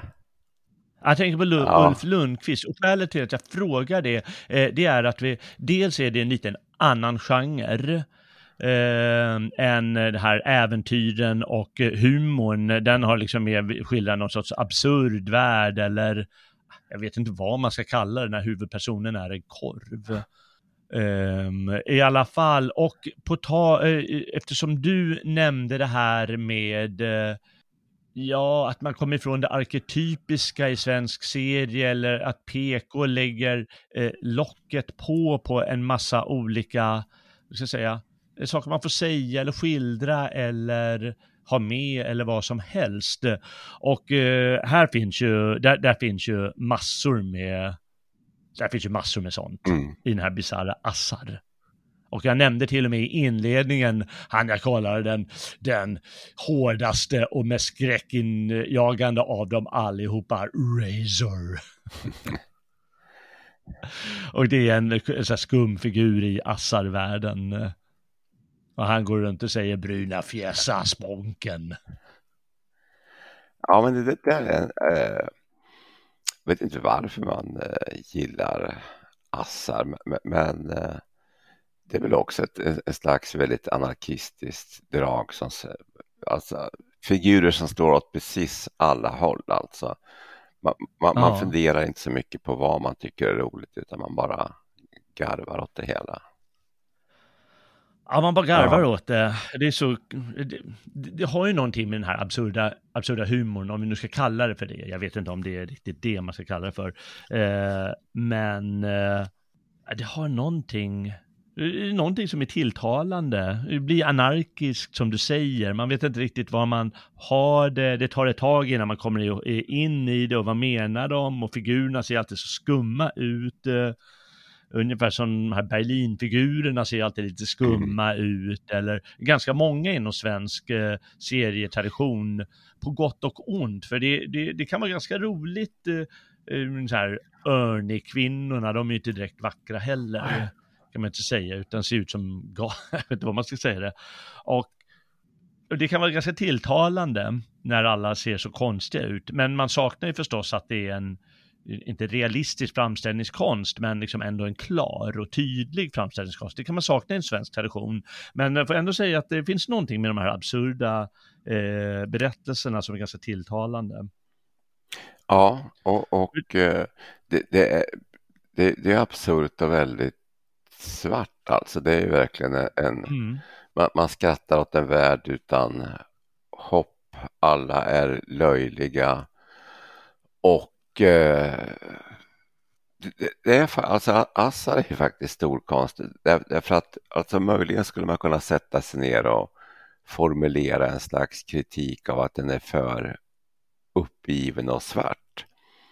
Mm. Men jag har ju liksom, man hade ju aldrig någon känsla av att det var en ett maner utan att, att uh, Lundqvist var verkligen så här. han, var han, han, var sån ja. alltså och då, då köper jag det. det. det. är inte tillgjort utan det är en sån total svart desperation över att folk är så dumma i huvudet. Ja, Ja, det kan vara det. Eh, kommer du på några andra svenska serier som, som också har den stilen, vare sig det är den här absurda, det finns ju nästan hos Jan Löv redan den här lite absurda eh, tillvaron. Eh, men kommer och, och sen har vi den här fullständigt ursvarta, anarkistiska eller absurda eh, assar här. Men har vi några fler? Ja, vi har ju, se, vi har ju tech, alltså Hillersberg var ju faktiskt sån, Lars Hillersberg. Ja, uh, ja just det. Han gjorde ju mer e enstaka rutor och strippar, han gjorde ja, en riktig ja. serie men, men han, han tecknade ju samma anda kan man säga. Mm, det gjorde han nog, ja, just det.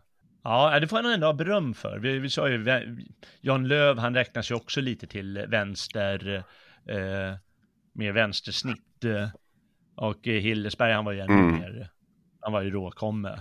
Men han, han var, men han, han var ju ungefär som Löv. Han, han, var ju ändå så, han var ju så komplett omöjlig som person alltså så att eh, han, han sparkade på allt och alla, även vänster. Va? Så, så att han, det var ja, liksom det. En, en slags ursprunglig anarkist. Och det är det som är roligt, för vi sa ju det här när vi berörde serien Valhall, att självdistansen är ju är liksom mm. en viktig del av vår tradition. Oh ja och att man bör hantera det och det blir ju väldigt roligt och det är det som förstås saknas i de här PK-serierna eller kanske de här mer tonårslagda serierna som vi kallar det för nu. Ja. Och då, då, då förlorar man ju en dimension som är väldigt viktig i, i västerländsk tradition i alla fall. Ja, ja men alltså det, det är ju det som gör eh, det, det är det som gör västerlandet självironi kan låta så småttigt, va? Men, men, det är en av de bärande delarna i västerländsk eh, eh, kultur och tradition, alltså förmågan att se på sig själv utifrån och, och om så behövs skratta. Så, så att eh, mm. till och med åt sina nederlag. Det, där ligger ju, mm. där, så det är ganska storslaget egentligen. Ja, men det är det ju, givetvis. Eh, det är verkligen då blir man ju också, blir ju faktiskt intelligentare när man kan se på mm. sig själv på det här viset. Eh, och inte bara dras med stunden och stundens hetta. Eh, det måste man ju säga. Eh, men har vi ännu fler serier? Vi kan ju ta de som kanske slagit lite stort då de senaste 20 till 30 åren. Jag vet inte hur stor Assar var, men tillräckligt för att kunna komma ut i en så här albumform. Ja. Vad mer har vi för några? Ja, du har ju Arne Anka förstås. Ja, Arne Anka, ja precis. Han tog ju förstås, som många av de här andra, tog ju först plats i någon sorts nöjestidning. Ja. eh, kommer jag ihåg, men sen blev det egna album givetvis. Eh, och han är ju också väldigt rolig, eh, måste man verkligen säga. Ja, nej, men han, han är rolig och, och eh, det, där vart det på något sätt eh, roligheten tunnades ju ut med åren. Jo. Så, så att, eh, men, men inledningsvis tycker jag den, den, var, den var jättebra alltså. Ja, väldigt, eh, väldigt bra. Nej, men det blir väl så. Det är väl svårt att hålla, liksom, vi sa ju förut att en serie, det är ju samma person mm. 20 år senare också. Och du är ju inte alltid lätt att, uh, att hantera det. Nej, du... uh, det kan man inte säga. Och sen så förstås att han är lite, han, är, han, blir lite för tydligt uh, vänster, den här Kristersson. Och visst, han är ju låtsaskommunisterna, Ankan, Arne Anka. Ja. Men återigen, han är så misslyckad figur att det blir roligt eh, förstås. Eh, ja, nej, men, hans vänsterhållning. Det, det, det, från början så fanns det liksom just den här, eh, ja men faktiskt fanns ju den här självironiska eh, synen på sig själv. Alltså, och Arne Anka började ju, om jag inte minns fel, gå som serie i Metallarbetaren av alla tidningar. Ja, redan där ja, det har du rätt i. Mm. Och, och, det gör det ju extra roligt liksom att, att en eh, hysterisk poserande vänsteranka liksom i... i så det tyckte jag nog var rätt roligt i fikarummen att läsa. Så, så att, eh, ja, sen kom man in i salongerna och då, då var det liksom inte så jäkla kul längre när man bara vandrar mellan krogar på Söder och är bakfull och tvär. Kunde ju fortfarande vara roligt alltså, men, men ja, lite. Ja, eh, jag tycker ju att eh, hans dispyt med Walt Disney eh, eller med, med förlaget Disney, eller korporationen Disney var ju fantastisk. Han, de förbjöd ju uh, att han skulle vara en anka. Han såg ut som Kalle Anka givetvis. Ja, men det är den där... Eller han vågade kanske inte riktigt nej. teckna honom längre för att han skulle, han var rädd för dryga böter eller något sånt. Ja, man... Och då så fick han ju teckna om honom så han hade någon spetsig, konstig jäkla hackspettsnäbb ja. nästan. Ja, man kan inte vinna mot Disney alltså, de ger sig aldrig. Jo, men sen vann han ju till slut. Gjorde han det? Ja. Och då gjorde han en serie där uh, Arne Anka, som man kallar Arne X då, han gick in på Buttricks och köpte sig en lösnäbb. Och då hade han vunnit i rätten antar jag mot eh, Disney att han visst fick teckna satir, en anka som satirform. Det kan liksom inte Disney eh, förbjuda andra att göra hur mycket de än vill.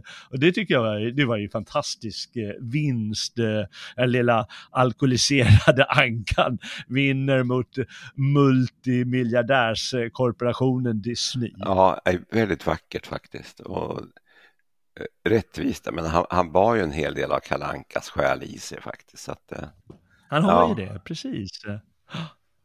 Lite butter men ändå påhittig och eh, har vassa kommentarer ja. till allt.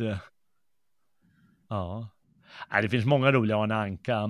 Det är lite synd att det blir det här lite Ja, när, när vänster, men det är alltid så, när politiken behöver inte bara vänster, utan det kan vara som helst, när det blir lite för synligt eh, på ett, eh, ett sätt som inte är självironiskt som du sa, ja, då, blir det ju, då, då, kan det bli lite löjligt det där. Ja, nej, men det, det blir outhärdligt liksom helt enkelt. Det blir outhärdligt, ja det blir det. Det blir Bamse av det hela. Exakt, precis. Ja, Ja, jag tycker du sa ju Berlin också nyss, eh, och det är ju inte äventyr vi är inne på, utan det är ju liksom kommentarer till tillvaron eh, på ett annat sätt. Eh, men han tycker jag fortfarande håller måttet. De lyckas, han och hans fru då, de lyckas ju fortfarande kommentera allt möjligt i tillvaron på ett, på ett väldigt finurligt och intelligent sätt. Ja, det gör de ju och jag menar, det, det är ju väldigt undergrävande och ifrågasättande seriekonst. Alltså, så att det, det förvånar mig nästan att de, de, de, är så populära och har så stor publik.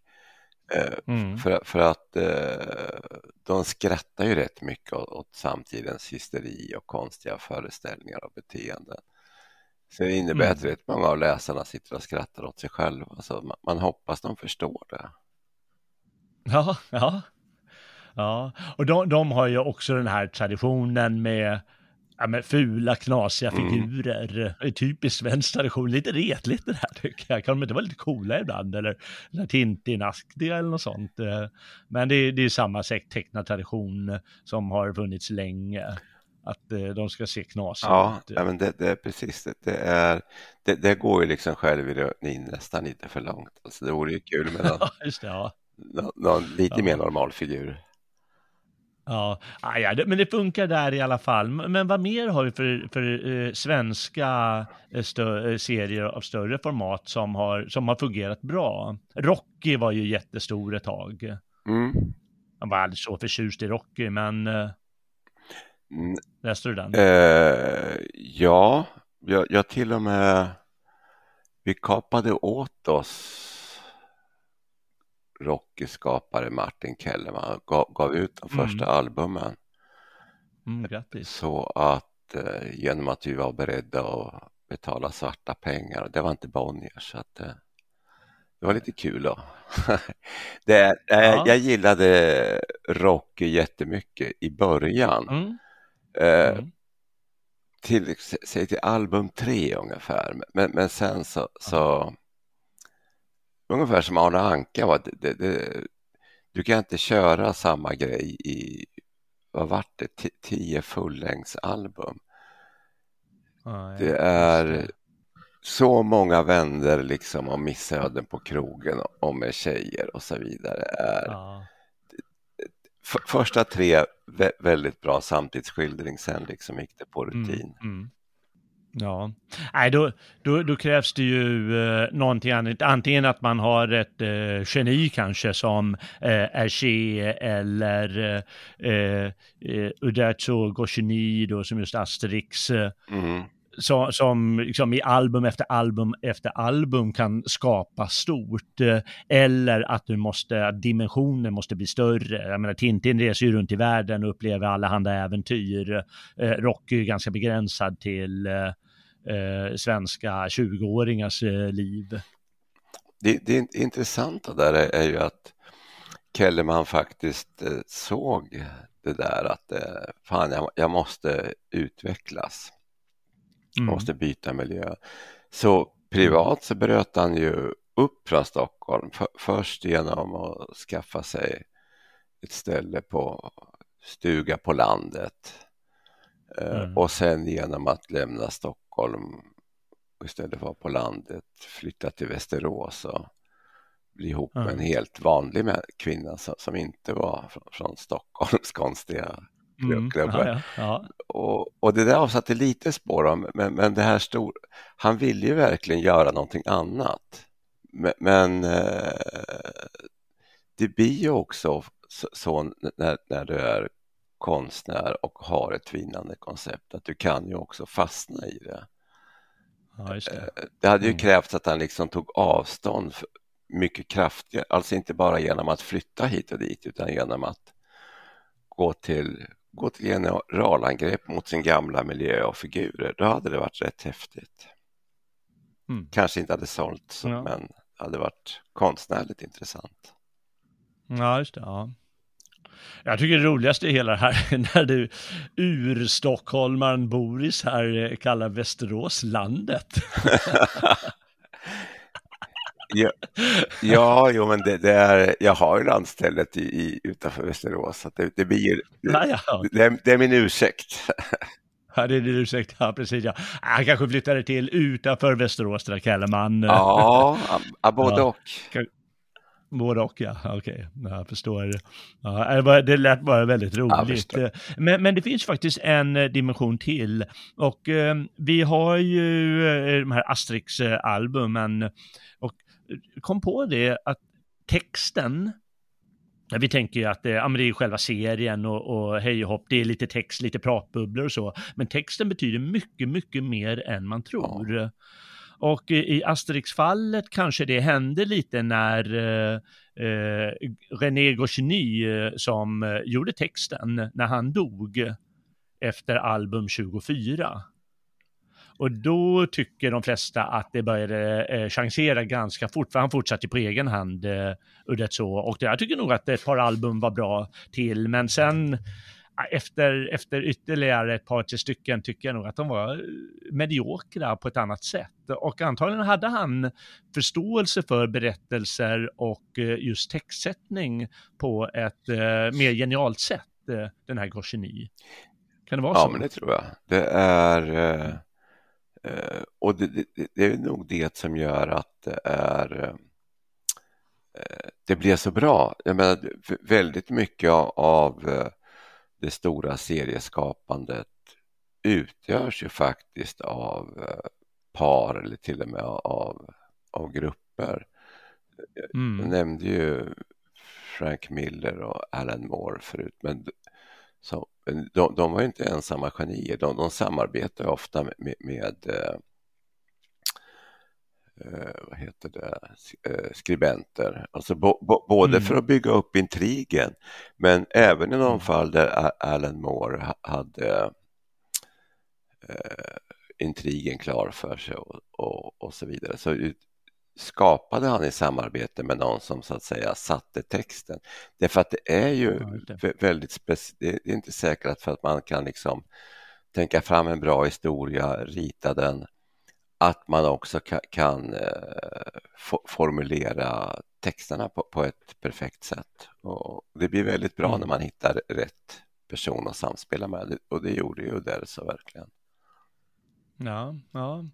Och eh, så det, jag tror att det betyder väldigt mycket, både som du säger att eh, förmedla historien, det är ju ett väldigt speciellt medium, eh, tecknad serie. Med, med, med liksom, du måste få bilden att röra berättelsen framåt på ett snyggt sätt och du måste få texten att fungera och, och själva dialogen. Eh, som inte får bli för fyllig, för då blir det, då blir det till slut lite konstigt. Ja. Eh, och ja, det är ju väldigt det, det, är nog svårare än man tror. Och det kan ju ha hänt de här, eh, som du sa, Kellerman efter några album, eller Charlie Christensen med hans Arne efter några album, att det blir lite, det blir lite träigt liksom. Mm. Geniet, eh, ja det har gjort sitt. Eh. Ja. Ja.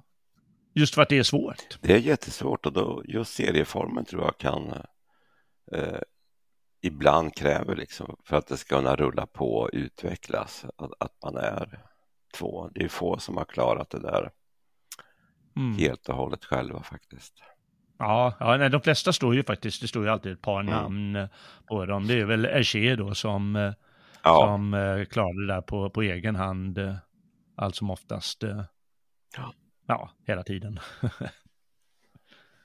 Han kanske fick hjälp av frun, men hon, hon nämns inte. Nej, nej, men det gjorde han, eh, han nog på egen hand. Och Jan Löv givetvis. Eh, men eh, du har ju sagt lite om, om seriemarknaden, den svenska seriemarknaden idag. Och hur är det i al albumformen? Det är, ju, det är ju ganska rikt, är det inte det? det kommer väl ut en ganska, ganska mycket tecknade serier? Oh ja, nej men det kommer ut väldigt mycket tecknade serier. Alltså det, mm. I albumform ja, pratar precis. vi nu ja. Och, och, och det är väl som vi sa förra avsnittet, marknaden är tvådelad. Dels alltså eh, nostalgialbumen. Det, det kommer mm. ju för några år sedan så kommer till exempel hela Tintin-sviten i, i, i snygga inbundna ja, utgåvor precis, ja. med nyöversättningar mm. av svordomar och allting. Så, så att, eh, ja, ja, precis. Och det där är ju en jättebra utgivning, men det gäller precis som du sa att man, man när man köper sin nostalgiutgåva att man sätter sig med barn eller barnbarn och, och läser dem tillsammans med dem. Mm.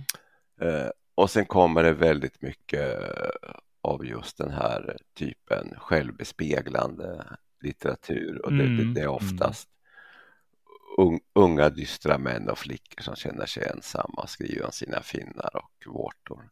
Mm. Det, det, säljer också jättebra alltså, så lite kapitalismkritik ja. på det. Så, så så är man hemma. Eh, det, det, är inte så roligt. Men, men, men, så att det ankommer ju på oss som köper nostalgialbumen liksom att hålla marknaden vid ja. liv. Mm.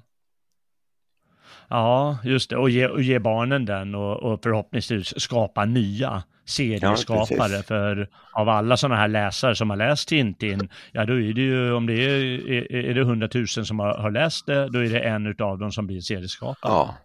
Och eh, får man tacka gudarna för. Om de bara kan hålla sig borta från finnarna. Ja, men... inte, inte det finska folket utan ja, de som sitter i ansiktet på ungdomar. Finnarna kan vara kul att göra serier på. Så att... Ja, just det. Oh, oh, väldigt roligt. Men, eh, men eh, vilka för, vet du vilka förlag som är igång eh, som skapar sådana här album? Finns Galago kvar? Galago finns ju kvar och mm. utbrytningen Kartago finns ju också kvar. De, de mm. Men de, de ligger liksom ganska lika i utgivningen. Och sen har man ju de stora, Carlsen If är ju fortfarande väldigt stora på, på, mm, eh, på området. Sen, sen ja. förr fanns det ju frifräsare som gav ut alltså små, riktigt, riktigt små förlag som, med entusiaster som gav ut sina eh, fa favoriter. Eh, och då kunde det komma en del pärlor alltså, men, men de, de, är ju nästan eh, utplånade måste jag säga. Så, så att eh, okay. det, det, det, är lite synd. Ja, det är lite synd. Ja, det hänger väl då på att förläggarna på de här lite större förlagen verkligen vågar vara självständiga och klara det. Ja, och att, att de samma mekanismen där som på bokförlagen. Att vad säljer bra svenska deckare spelar ingen roll hur dåliga de är så, så ger man ut liksom hundra stycken Läckberg-kloner. Mm. Och det blir samma sak mm. på, på, i serietidningsvärlden, att säljer det här bra så ja, då fortsätter man med finnarna och uh, mm. det, det tyvärr så att, eh... Ja, är tyvärr. Får väl hoppas att konstnärerna själva blir lite mer insiktsfulla. Om, om, jag menar, för det är ju trist när det stagnerar och bara blir upprepningar och, och det blir uttjatat och det blir klichéer och, och blir banalt och allt vad det är. Det finns ju ingenting som är värre än det. Nej. Det, det är...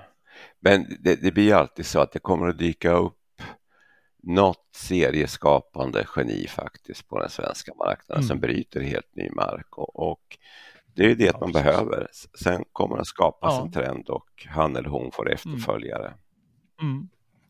Jag slår ett slag för det vi sa att eh, de här eh, längre äventyren och inte bara kommentarer då som Berlin eller Arne Anka är oftast bara på en sida. Eh, eller så, utan att det är ett liksom långt äventyr som ett Tintin-äventyr att det är på sina 48 sidor eller 64 sidor eller vad de eh, brukar ligga mm. på. Eh, och ett eh, helgjutet äventyr. För det är ju verkligen en, det är en stor konst och eh, så, så som till exempel Jan Löv gjorde med sina Felix-album. Att skapa något sånt. Eh, ja, men det... För det är nästan så att vi saknar på svensk mark eh, den. Ja, det gör vi definitivt alltså. Det är, det, och det krävs ju så eh, det krävs ju väldigt mycket av den person som ger sig in i det alltså. Mm. Och vi har ju inte haft så många sådana men när man, när man tittar på vad jag sagt nu så har vi ändå haft en del bra exempel på, på den svenska marknaden på egensinniga tecknare. Mm. Så, så, att eh, jordmånen finns där på något sätt. Ja, just det.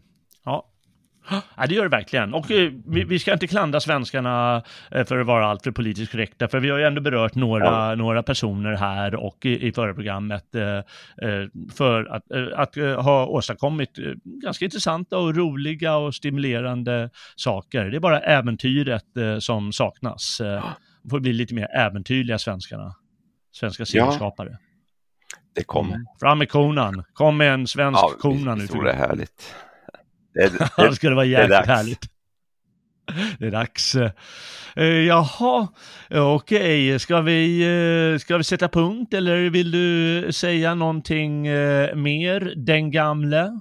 Nej, den gamle känner sig nöjd. Det var väldigt kul det här.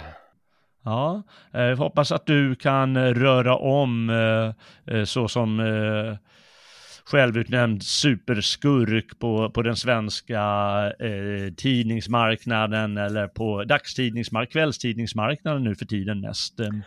Jo, men det, det, det ska vi göra än mer det kommande året så att eh, här ska det röra sig. Ja sig om ordentligt. Okej, ska vi passa på att göra lite reklam för uh, Morgonposten? Uh, vad, vad, är det för något nu igen? Uh, vi försöker göra en klassisk kvällstidning med allt från skvaller till avancerade kulturartiklar och eh, avslöjanden som vi gräver fram själva. Alltså den, mm. Och eh, vi innehåller allt. Skvaller, mm. kultur, gräv, sa jag sport också. Av alla dess slag. Mm. Så, så att mm. eh, vi har till och med horoskop, kvalificerade horoskop. Så att, eh, ja. Oj. Häftigt. Eh, och eh, i vilka kiosker eh, köper man er blaska? Vi, den, den köper man i den digitala kiosken på ja. morgonposten.se. Men vem vet, ja, okay. det kanske kommer en pappersutgåva också någon gång i framtiden. Ja. Ja, och man köper den inte utan den är väl tillgänglig för alla, eller? Den är, alltså vi har ju så hög svansföring så att vi säger att vi, vi låser inga artiklar utan vi utgår från att läsaren kommer älska oss så mycket så att man blir prenumerant. Ah, så man kan vara prenumerant, någon form av stödprenumerant? Ja, alltså? precis. Alltså. Och det ger oss möjligheten mm. att utveckla verksamheten ännu mer förstås. Men, men, eh, mm. Vi tror att vi, vi får prenumeranter genom att vara olåsta. Ja, just det. Häftigt. Jag hoppas att det funkar i längden. Det gör det. Det gör det. Det är skönt att höra. Tillförsikt betyder allt. Ja, får lycka till med Morgonposten. Tack. Och eh, stort tack för hjälpen med, med serietidningarna och seriealbumen. Ja, det har varit väldigt roligt och givande och man, man kommer på en del saker själv som man inte har tänkt på förut så det, det gör det extra roligt. Ja, det är klart. Och eh, hoppas du återvänder till eh, något program här på gamla och nya stigar. Mer än gärna. Ja, Ja. Eh, tack så mycket Boris. Eh, vi hörs nästa gång. Det gör vi. Tack. Hej.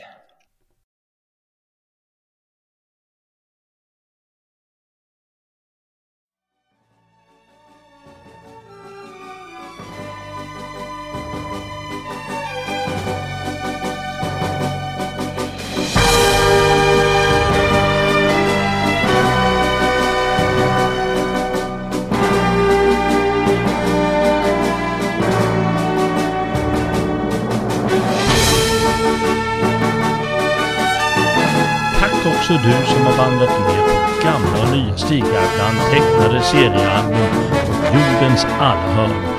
Mig eller hon och den gamle, alias Boris Benulic. Nu på sommarsäsongen kör vi mer sporadiska vandringar ungefär varannan vecka eftersom vi måste läsa Tintin och Asterix tillsammans med barnen nu när de har sommarlov. Men vi återkommer alltid förr eller senare. Då är det bara att ta staven i högsta hugg för spännande äventyr på stigarna. Ett par kommande avsnitt ska handla om Karl den XI och Jobs bok i Bibeln om allt går som det är tänkt. Tack också alla er stödprenumeranter som gör det här möjligt. Du vet väl att du kan stödja Svegots verksamhet genom en stödprenumeration eller en donation. Ifall du vill bidra, gå in på svegot.se och klicka på stödprenumeration eller donera. På svegot.se kan du också se alla våra andra program och tidigare avsnitt på gamla och nya stigar. Jag säger nu tack för idag i väntan på nästa vandring. Väl mött Frände!